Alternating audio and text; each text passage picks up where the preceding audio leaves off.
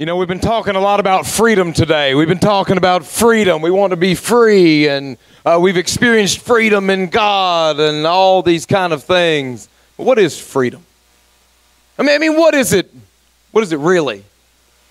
I mean, our culture and even the dictionary says that freedom is the ability to be able to do, think, feel what we want to do when we want to do it. Does that sound like freedom to you? Maybe it does, but I'm telling you, it doesn't to me. See, there was a time in my life when I would have told you that I was free. I would have told you that I was free, and the reason is is because my life prescribed to the definition I just gave you. I did what I wanted to do when I wanted to do it, and I would have told you that I was free. But really, all that I was doing was living out my basest desires was living out a quest for instant gratification in my life. And even though I thought I was free, really, ultimately, I was a prisoner. I was a prisoner to my own desires. I was a prisoner to, to a, a, life trapped in instant gratification, man. I was a prisoner to whatever thought just happened to jump in my head uh, or whatever thought that the idiots around me would put in my head. I was a slave to that. I was a prisoner to those things. And so ultimately, when I tell you that I've found freedom in Christ, for me, that's not the ability to do what I want to do. For me, the freedom that I've found in Christ is the ability for me not to do what I want to do. But really, that's not a great definition of freedom either. See, real freedom is so much more than that. As I prayed for this message this week, God showed me what freedom is. Freedom is the power to do or to not do. And that's it. Freedom is the power to do or to not do based on what is true.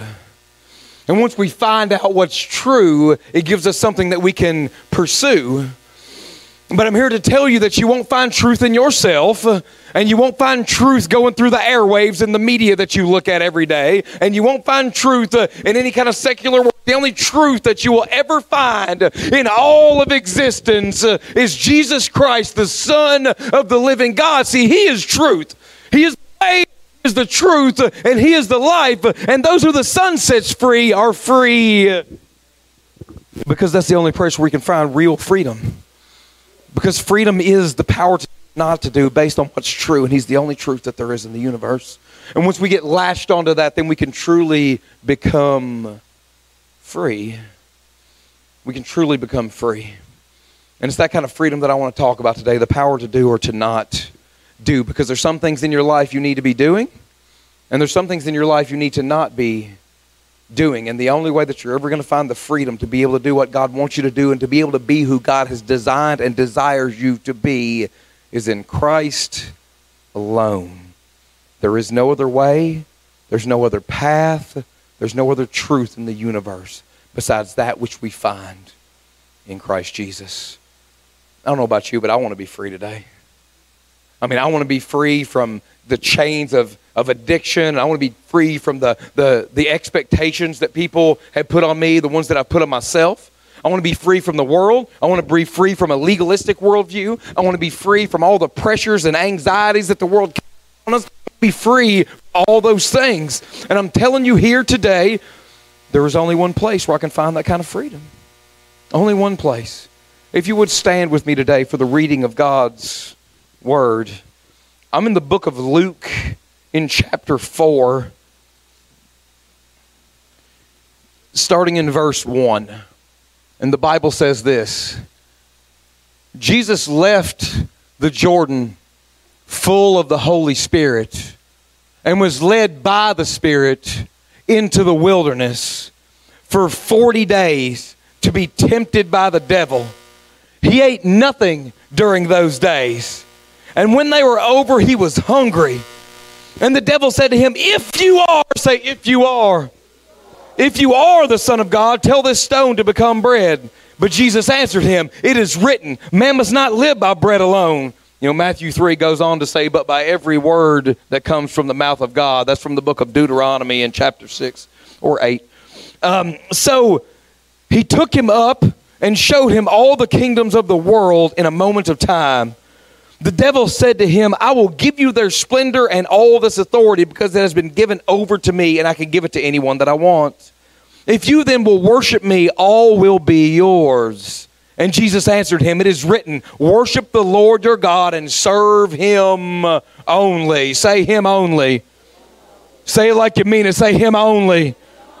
So he took him to Jerusalem and had him stand at the pinnacle of the temple and said to him, If you are the from here, for it is written, He'll give His concerning you to protect you, and they will support you with their hands so that you will not strike your foot against a stone. And Jesus answered him, It is said, Don't test the Lord your God. Say, The Lord your God. Come on. After the devil had finished every temptation, he departed from him for a time. Lord, today I pray you open this word up to us. God, I pray you open this word up to us that it won't stop in our mind, that it'll penetrate our hearts and then be lived out in our hands and our feet. God, I pray today that you'll fill us with the Spirit. God, today I pray you'll lead us wherever you would have us to go. God, I pray that you will just forge us and, and shape us and guide us into being the people that you've called us to be. And I pray that we would use the example given by your Son in order to serve you and you only, to worship you and you only, to not test you because we trust you and to live not by the things of this world, but by every word that has ever, will ever come out of your mouth. Oh Lord Jesus, in your name we pray. Amen and amen. Let's, let's give him a shout of praise this morning. Come on. Come on.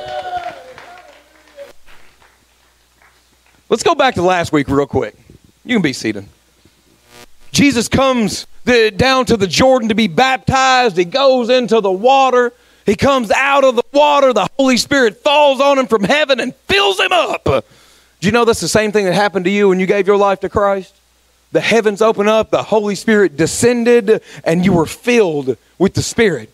The same Spirit that lives in you is the same Spirit that rose Jesus from the dead. If you're a saved, born again believer, the Holy Spirit came down from heaven and lives in you right now. Right now. Now, if you're not saved yet, just know that that power, that Spirit is available to you right here, right now. And there's nothing standing in between you and God but you. That power is available to you. But Jesus was dunked in the water, man. The Spirit descended on him and filled him.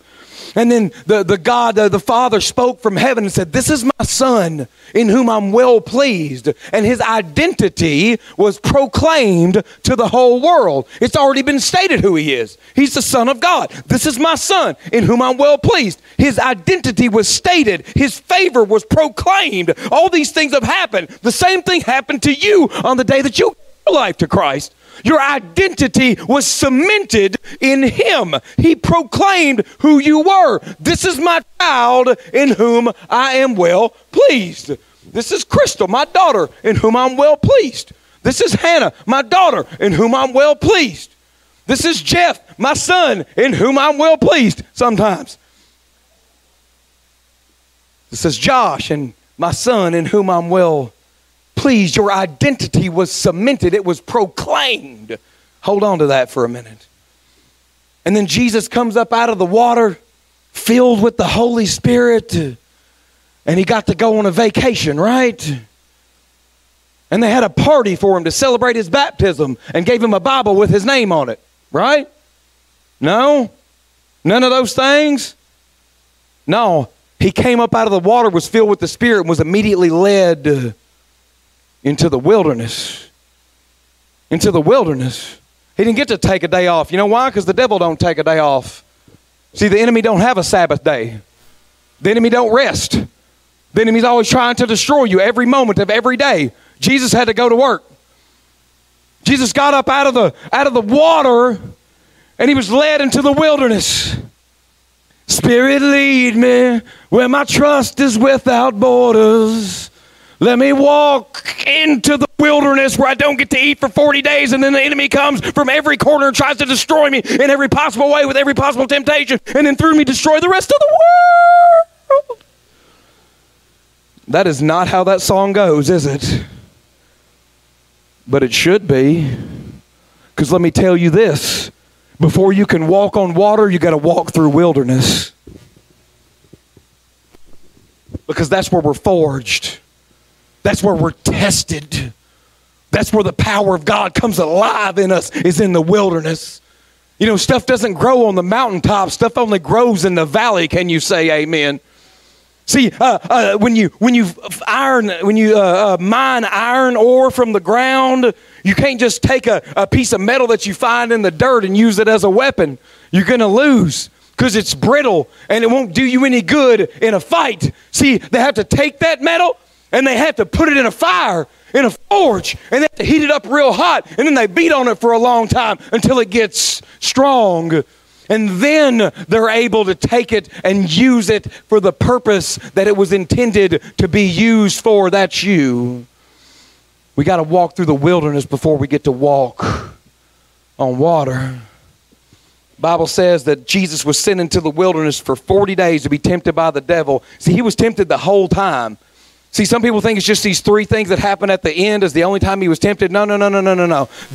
This case, the whole time that he was out there the first way that he tries to get him is through his body, is through his flesh. It says that he didn't eat, that he fasted for 40 days, and the enemy comes to him. And it says that Jesus was hungry. Let me tell you about fasting. I know some of y'all have probably never fasted before, and that's okay. We'll get there. And I, some of you, the first time that you ever fasted was last year in November when I called a church-wide fast for our families. A moment, it's a day of fasting and prayer. Some people shared that was the first time they ever fasted. It was an incredible blessing for them. And then I know some of y'all fast like all the time, every week, like you fast for weeks at a time. Probably fasting right now, and and that's cool. And then there's probably all kinds of people like me that are somewhere in between. But let me tell you about extended fasting a little bit. So, if you go on an extended fast, like we're talking about with Jesus here, so the first day, the first day is easy. And this is why the first day is easy because the day before you went to two buffets and ordered pizza at midnight. Yeah, because it was 11:59 and you were like, "Yeah, I know." Right? So I'm like, "It's 11:59. Hang on. Give me some water. I'm still chewing." And so the first day's easy because I'm still cruising on the calories from yesterday, right? So it's easy. First day's no problem. I'm good. I don't have to eat nothing. I'm solid. Second day, though, especially if you ate a bunch the day before the first day, second day is hard. Second day, your belly starts grumbling and mumbling and groaning. And when it gets to be the time that you normally have set aside to eat, you want to eat. And it's hard. But you can willpower through it, right? Just, just grit your teeth and make a fist, and you're good. Don't have to eat. Now, I don't know, some of y'all may be different, but for me, the third day is the hardest. Because the third day is the day that I want to quit. Or the day that I want to sneak and eat something and not tell nobody. Or the day that I want to go to the Chick fil A, because that's the Lord's chicken anyway, right? It doesn't, it doesn't count. Or I'll be like, hey, honey, can we take communion like eight times today? Third day's hard. Third day's really hard. You'd be hungry on the third day. I mean, hung, so hungry, so hungry. But if you make it through the third day, the fourth day is easier. And then the fifth day, you don't even really want to eat anything. And then the sixth and seventh days are the same. It's fine. It's food is really not. It's really not that important all of a sudden because that's what fasting does. It puts things in priority, and all of a sudden you've put God as your priority, and the things of the spirit matter to you more than the things of the flesh in this moment, right? And you feel like this like spiritual superhero it's like I don't even need food. I just live by every word that comes from the mouth of God. I draw my essence from Him and Him alone. And that works really good until like a couple weeks go by, right? And then all of a sudden the hunger comes back. And when I say it comes back, I mean it comes back with a fury. Because all of a sudden you're like panicky hungry. Like it's not just you're hungry all of a sudden. Like you see somebody the pork chop and you're like, I fight you. Poor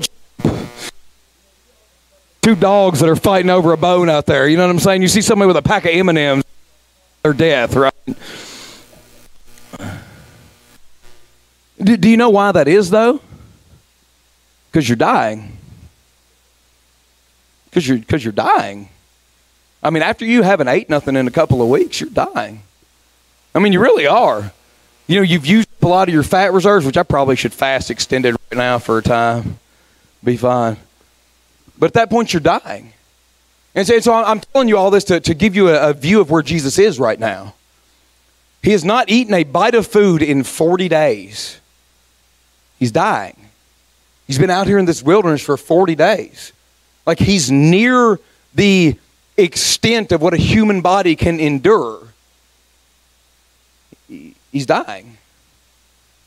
And so when the enemy comes to him and says, if you, if you are the Son of God, then turn these stones into bread, he wants to really bad. He wants to. I need you to understand how bad that he wants to. So you think you've been tempted before? Imagine not eating anything for 40 days and having all the power in the world to make those stones into bread. Well, you know, didn't even need to snap his fingers. He's more powerful than Thanos ever thought about being. He doesn't even have to snap his fingers. He just has to think that they're bread and they will be. And and and yet he doesn't. He he he doesn't, but he wants to. Now, some people say that Jesus was incapable of sin. If he was incapable of sin, then he couldn't be tempted. I need you to understand that he was very capable of sin. He had free will just like me and you. He could have chosen to do that. He could have, and he wanted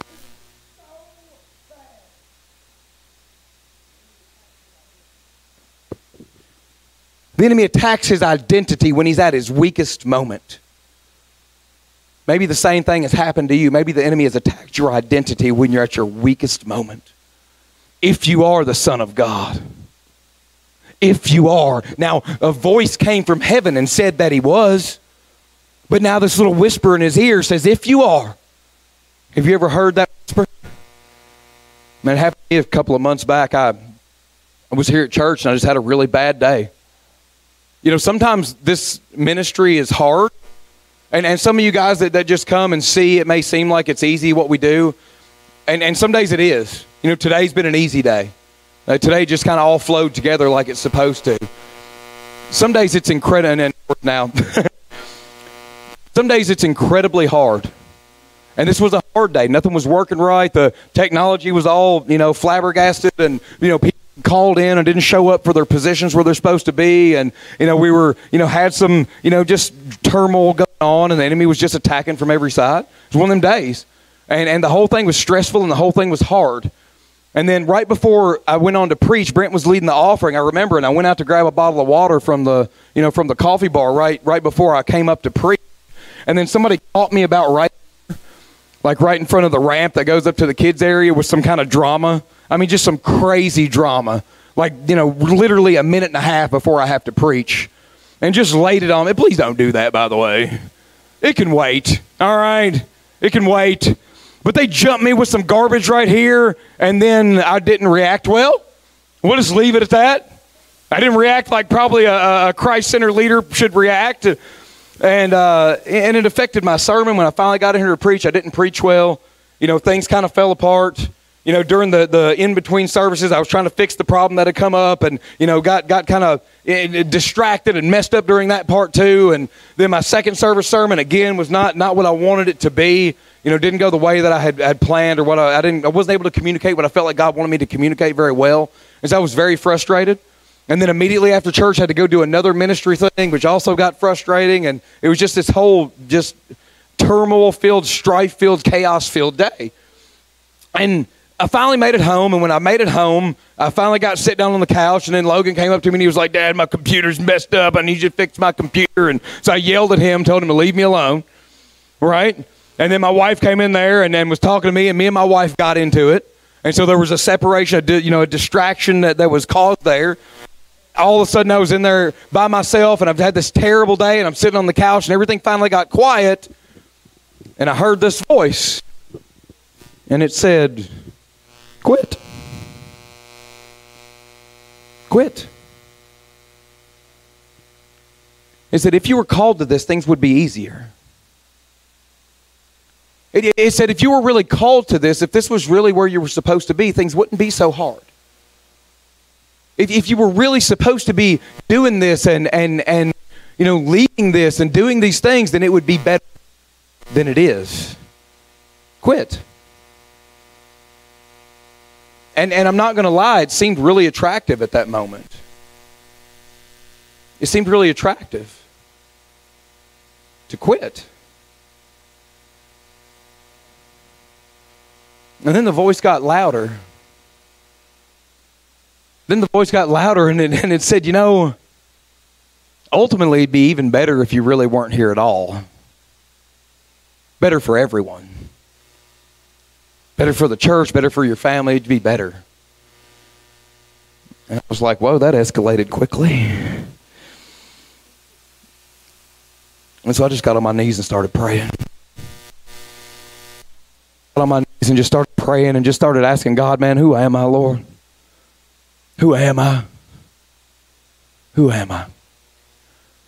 And he reminded me immediately that I am who he says that I am. And I will always be who he says that I am. Not who the world says I am, not who the enemy says I am, not even who I think that I am sometimes. I get all messed up. But I am who he says that I am, his son, in whom he is well pleased. And that's what I feel like today. So give God some praise for that. But let me tell you this I'm telling you that so I can tell you this that that's who you are. Maybe you've heard the same voice. I want you to understand what the enemy sounds like. I want you to understand what he sounds like in your life. If you were a child of God, you wouldn't be having these thoughts. If you were a child of God, you wouldn't have made that mistake. If you were a child of God, you wouldn't still be going down that road. If you were a child of God, your finances wouldn't be messed up. If you were a child of God, your marriage be messed up. If you were a child of God, your kids wouldn't be messed up running wild. If you were a child of God, if you were really a disciple, then these things wouldn't be happening to you. And He catches you at your weakest moment when you were questioning that anyway. He tries to get you. But Jesus, Jesus just says this It is written that man should not live by bread alone but by every word that comes from the mouth of God. And in that moment, what he's really saying is this is it doesn't matter what goes on in the world around me. It doesn't even matter what goes on in me. All that matters is him and what he said about me and what he thinks about me and what he knows about me. Everything that I need, I'll get from him. Everything I need, I'll get from him. I don't need nothing from you. Everything that I need, I will get from God because He is my provider and He is my Lord and He is my Father. And I will get what I need from Him and I don't need anything else. And even if I die of starvation right here, right now, still I have everything that I need because I am who He says that I am. Man, what a powerful statement. I don't need anything the world provides. All I need is the word of the living God, and I can live on it because it sustains me. It sustains me. It drives me. It heals me. It brought me back to life when I was dead. Man, I feel like preaching today. Somebody say amen. And so he couldn't get Jesus with the lust of the flesh because the power of God's love overcomes the lust of the flesh. And so he went on to the lust of the eyes. The Bible says that he took him up to a high place where he could see all the kingdoms of the world. And he said, All this, look at all this. Look at all the kingdoms of the world. Jesus, I'll give you all these things, and all you've got to do is just bow down before me and just worship me. That's all. Just worship me, and I'll give you everything. Really, I mean, I mean Jesus knows that he's already the king. I mean, Jesus knows that it all already belongs to him. So, so let, let me give you what the enemy's really saying. And it comes down to what this whole sermon series is based on. I mean, the sermon series that we're in that has lasted from Christmas is going to go all the way through the end, through after Easter. is called the cradle, the cross, and the crown. See, Jesus is king, king of kings and lord of lords, the Alpha and the Omega. But the you understand that there's a process? See, the process for him to be crowned is the cradle, the cross, and then the crown. What the enemy is saying to him is if you'll come worship me, you can go straight from the cradle to the crown, and I'll help you avoid the cross. See, the enemy's always trying to give us the easy way. Oh, there's no suffering. Oh, there's no pain. Oh, there's no heartache, there's no trauma. Come with me. I'll give you the desires of your eyes. I'll give you everything that you ever thought you wanted. Put your focus on me and take your focus on what's off, what's real. And so the enemy's telling him, I'll, help you skip the cross altogether. You can go from the cradle to the crown. You can rule it all. And all you have to do is just fall down and just worship me, and everything will be. Two ways that Jesus could have failed.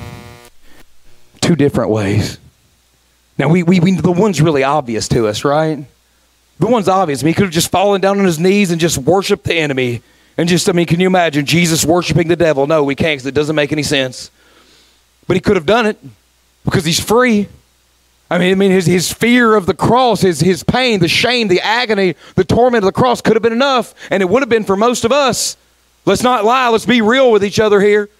It would be enough. The, the, the, the fear of the cross, of death, of, of being forsaken by God, man, those things would be enough to drive most of us into the arms of the enemy. But not Jesus. And so he doesn't fall down on his knees and worship the devil, and he's not going to. But here's the other way that Jesus could have failed this. Time. I think some of us see this as well as we should.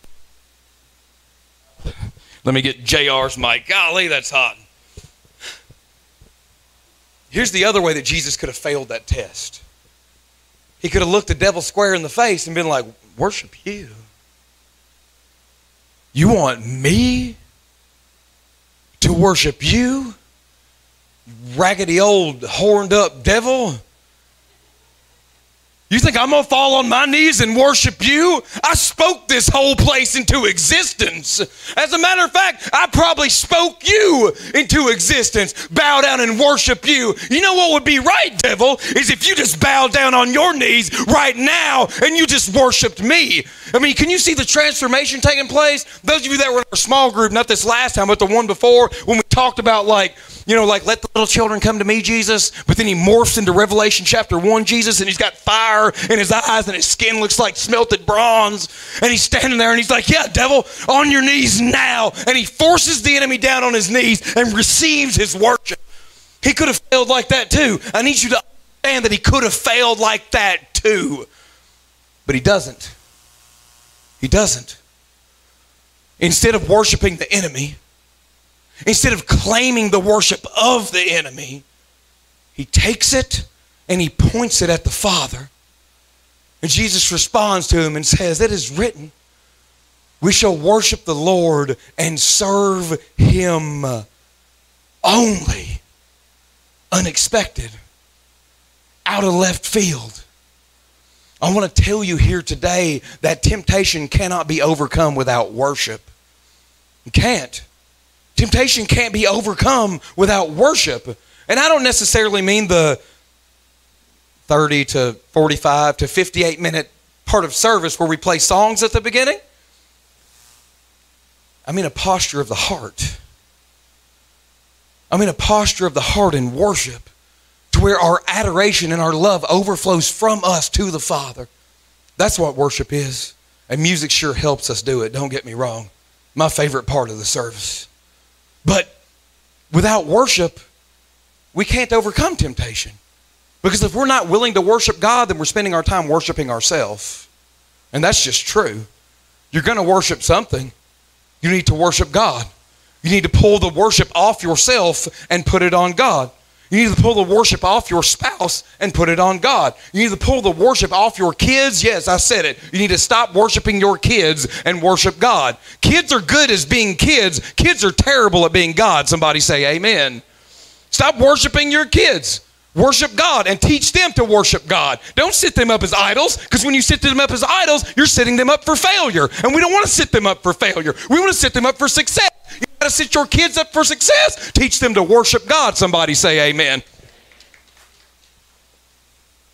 And teach them that they might have to walk through a wilderness before they ever get to walk on water. I'm just saying. Worshiping your job. Maybe you have a great job and that's awesome. Don't worship it. They'll fire you and replace you tomorrow. Stop worshiping your bank account. Maybe you've got a lot of money. That's fine. Pay your tithe. Maybe you don't have a lot of money. Stop worrying about it. Go to work. It'll be fine. Stop worshiping anything that is not the Lord. Stop worshiping your sports car your bass boat, man. Stop. Stop. Those things are going to crumble to dust one day. Faith and hope and love will be left. If we're going to overcome temptation in our lives, we have to worship. It is the only way. We have to deflect the worship off of ourselves and put it onto God. We have to deflect the worship off the things of the world, put it on God. It is the only way to live a successful life. It's the only way to see the chains of addiction and temptation and, and, and pain and torment and shame and guilt broken in your life is to take all your worship, all your adoration, all your love, everything in your life and point it at God because that is how we do this thing. That is how we have success in life. That is how we overcome the attacks of the enemy. That is how we overcome, you know, what's called the lust of the eyes from the book of First John in chapter 2. That's how we do it. That's how Jesus did it. That's how Jesus did it. And that's how that we ought to do it too. It's through worship. It's through worship. But when that doesn't work, you, you know what? Are you willing to worship God today? I mean, are you? I mean, are you willing to worship God today? Are you willing to just put yourself to the side and just worship God today? Man, we'll have that opportunity here in just a second. So the enemy can't distract, can't deceive, can't talk Jesus into sin through his flesh, can't deceive, distract, talk Jesus into sin through his eyes. So he tries to take his life. The book of Luke says that he took him to the highest part of the temple. You know, the, the messianic scriptures, they, they believe from something in the book of Malachi that the, the Savior, the Messiah, was going to appear at the pinnacle of the temple, the highest part of the temple in Jerusalem. And, and so the enemy took Jesus there and, and he said, If you are the Son of God, then jump off the side of this temple. It was about 150 feet to the ground, about 450 into the Kidron Valley because it is written that the angels have orders concerning you that they'll catch you with their hands and that they won't even let your foot, you know, touch the stone. So just jump. Just jump. Really, what he's saying is this if God loved you, you wouldn't have to suffer like this. If God loved you, you wouldn't have to go through this pain. If God loved you, you wouldn't have to go through this torment. If God really loved you, if He really loved you, you wouldn't have to die. And He uses scriptures to do it, but they're twisted up. See, see they're, they're, they're not right. It says, you know, it shows the devil quoting the scripture, but, but it's not right. It's, it's twisted up, it's mangled. You know, a couple of years ago, a couple of years ago, there was this person that like launched this attack against our church and was saying all this stuff and made all these threats, actually made death threats against some of the family of our one of our ministry leaders. And they kept using scripture to back up what they were saying. I mean, they, they actually threatened some of the children of one of our ministry leaders. And they used scriptures to do it. They were twisting it up and mangling it and just using it for darkness. And that's what the devil does here. He says the, the enemy said he'll give, give his angels orders concerning you to protect you, and they'll support you with their hands so that you will not strike your foot against a stone.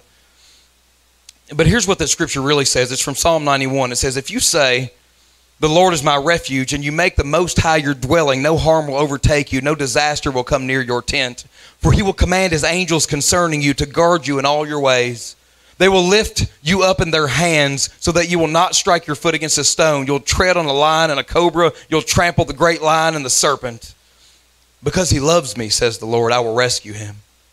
I'll protect him, for he acknowledges my name. He'll call on me and I'll answer him. I'll be with him in trouble. I'll be with him in trouble. I'll deliver him and honor him with life, with a long life. I will satisfy him and show him my salvation. And so Jesus answered him and said, Do not test the Lord your God. But here's what he's really saying Devil, I don't need to test God because I trust God.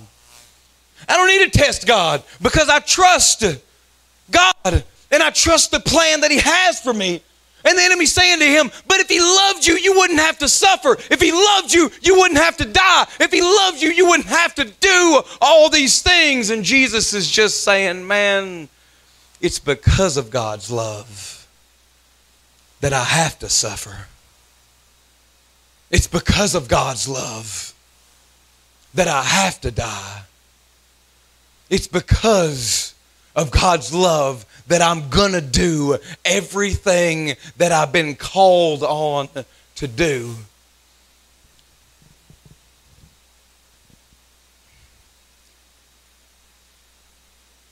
Jesus is saying to the enemy, man, you and me both know how this turns out.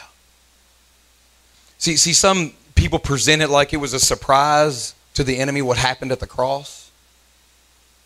Some people present it like the devil didn't know what the plan was, that it was like a secret to him, and like when, when Jesus died on the cross, that he thought that he had won. The Bible says that the Lamb of God was slain before the foundation of the earth. The plan was well known. And that's why the enemy did everything that he could to stop it. And so, if Jesus is not willing to go to the cross, if he's going to test God by jumping off the precipice to see whether or not that he's going to make it to the cross and everything is lost because Jesus' trust for God is lost. I like this scripture because it ends by saying this in Luke chapter 4. It says, And Jesus answered him, It is said, Do not trust the Lord your God. Then it goes on to verse 13. It says, After the devil had finished every temptation, he departed from him for a time. You know, when he comes back, he comes back as Jesus is hanging on the cross crucified. Do you know how I know that he comes back as Jesus is hanging on the cross crucified? Because I know what he sounds like. The unrepentant thief that was hanging next to Jesus, the crowd that was speaking to him, they said, If you are the Son of God, then come down off that cross and save yourself. Do you hear him? Do, do you hear him? I mean, do you hear the enemy? Do you know what he sounds like? Do you know what he sounds like in your life? Man, if you are, if you are, if you are always trying to question your identity in God, always trying to question the path that the Lord has laid out before you, always trying to destroy what God is trying to build up. If you're the Son of God, then come off that cross and save yourself. And if he saves himself, then he's doomed all of us. But see, that's not the kind of God that He is. That's not the kind of love that He has. See, Jesus had to die because of God's love, but not because of God's love for Himself, because of God's love for you. The enemy's going to try to do anything that he can to get you to claim any identity other than the one that God has spoken over you. Anything. He wants you to latch on to that identity of addict so you can never be free. He wants you to latch on to that identity as cheater and adulterer so you can never be free. He wants you to latch on to that identity of judger and gossip so you can never be free. But you know, it's not just that. Sometimes he deceives us into things that look so good. He wants you to latch onto your identity as a doctor, as a lawyer, as a teacher, as who you are. He wants you with talent to lock onto your identity as oh, I'm a singer, oh, I'm an artist. I'm a speaker. I'm a mother. I'm a wife. I'm a husband, a father. The enemy will try to get you to latch on to that as your identity and to determine your self worth based on that. Based on that. on how well you perform as a speaker, as a pianist, as a nurse.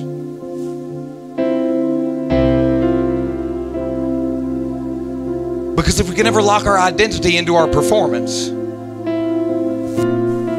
then we've already lost. Because we're all going to fall and we're all going to fail. And we're all going to have moments where we're not the best mother that we could have been, not the best father that we could have been. We're going to have moments where we fail at our job. I'm going to have moments in my ministry where I fail at ministry, like I talked about from a few months ago. And if I base my identity on doing badly at those things, or if I base my identity on how well I do those negative things, because man, when I was on drugs, I was really good at it.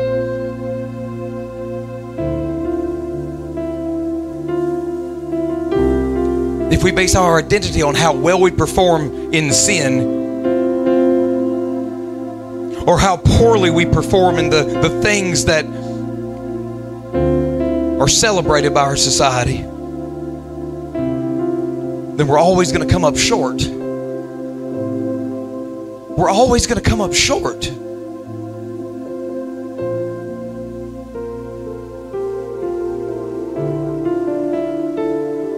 And that's why Jesus didn't say to the enemy, when, when he said, turn these stones into bread, Jesus didn't say, oh no, I'm the best faster that you've ever seen. I'll fast for 40 more days. No, he said, I get everything I need from God. And that's why when, when the devil said, just bow down and worship me, that's why Jesus didn't say, hey man, really you need to be worshiping me. No, he said, man, I'm just going to worship God. Hey, I'm just going to worship God. You do what you want. But watch me. And, and that's why when the enemy took him up to the temple and said, okay, jump. And Jesus was like, man, I don't need to test God because I trust God. So, whatever kind of wilderness that you find yourself in, this is your identity bought and paid for, proclaimed to the whole world. A child of God. A child of God. A child of the Most High God. Not because of what you did, because of what He did. And you can't fail at it because He never fails. And He never changes. And He loves you just as much today as He did yesterday, and just as much as He will tomorrow. So you put your faith in Him and you find your identity in Him, then it'll never fail you, it'll never let you go. It doesn't matter what's been done to you. You're a child of God. And it doesn't matter what you've done. Doesn't matter how many mistakes that you've made, does it, Whitney? It doesn't matter. You put your faith in Him, if you open your heart to Him to receive Him, then you're a child of God. And that identity can carry you through when everything else seems to have failed you. And that identity can carry you through when you're tempted to do whatever. And that identity can bring you back from the edge of death. Because it's all that matters. So, man, if you don't know Him, you are in a wilderness. Or maybe you do and you've just walked back out in there because that's what we do way too often. Man, this is your moment to either come to Him or to come back to Him. To find your identity in who Jesus says that you are. You can't ever run far enough away you, you, there's, there's not too much baggage that He can't release you from. It, it doesn't matter how many pieces that your life is broken into, man. He's the master craftsman. And He'll put you back together better than ever before.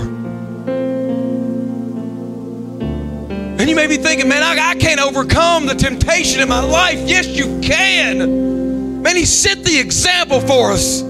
And then He gave His life so that you could have the same spirit that He has.